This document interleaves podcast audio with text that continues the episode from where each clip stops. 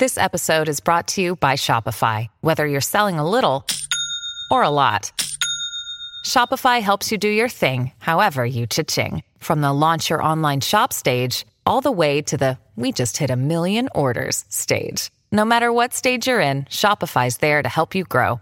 Sign up for a $1 per month trial period at shopify.com slash special offer, all lowercase. That's shopify.com slash special offer. Today's poem for the listener is a poignant exploration of the complex emotion of shame, written in the style of Derek Walcott, a renowned Caribbean poet known for his powerful use of language and imagery.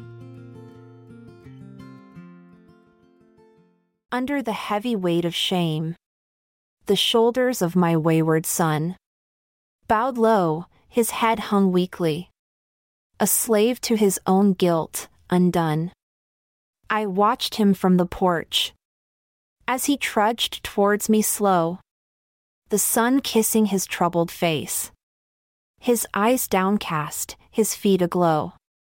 Years of promise, now gone to waste. He had stumbled and he had fallen, traded his future for fleeting pleasure, his heart heavy with regret and sullen. His eyes spoke of sorrow and defeat. His hands trembled with emotion deep.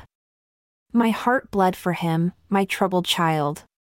For the weight of his shame he could not keep. I called him close and embraced him tight. My heart awash with love and light. I held him close and whispered low. That his past did not define him, it was time to let go. He looked up at me, his eyes alight. A spark of hope in their depths so bright and in that moment, I saw him soar. Unburdened, free, forevermore. Shame had been his prison, his unyielding cell. But with love and understanding, he had broke its spell. And now he walked taller, his shoulders held high.